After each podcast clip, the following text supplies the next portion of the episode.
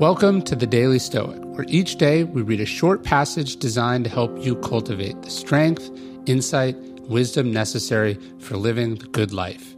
Each one of these passages is based on the 2,000 year old philosophy that has guided some of history's greatest men and women. For more, you can visit us at dailystoic.com. Read like a spy. As we've written before, one of the most surprising parts of Seneca's writing is how that avowed Stoic continually quotes Epicurus, the founder of Epicureanism. Even Seneca knew this was strange, as each time he did so in his famous letters, he felt obliged to preface and explain why he was so familiar with the teachings of a rival school. His best answer appears in letter two on discursiveness in reading, and it works as a prompt for all of us in our own reading habits. The reason Seneca was so familiar with Epicurus, he wrote, was not because he was deserting the writings of the Stoics, but because he was reading like a spy in the enemy's camp.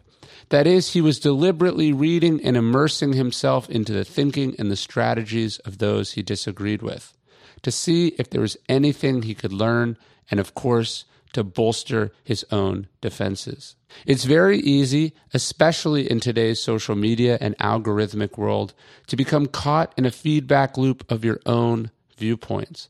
You read an article about one topic, and suddenly all you see are more and more pieces about the same topic.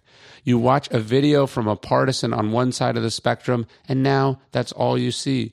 The idea that there are other cogent good faith arguments on the other side, well, that becomes more and more remote. Even falling down the rabbit hole of Stoicism can have a similar effect. There's so much to read, so much interesting stuff, that the idea of putting it aside to research Buddhism and Christianity or even reading great novels seems crazy. But it isn't. You have to take the time to study and look at things that are different than what comes easy or comfortably. You have to be open to hearing things you disagree with too. Remember Epictetus's line that you can't learn that which you think you already know. That's why it's important to read and study like a spy. Go into the enemy's camp. Open your eyes and your mind to what they are doing and use what you learn. If you like the podcast that we do here and you want to get it via email every morning, you can sign up at dailystoic.com slash email.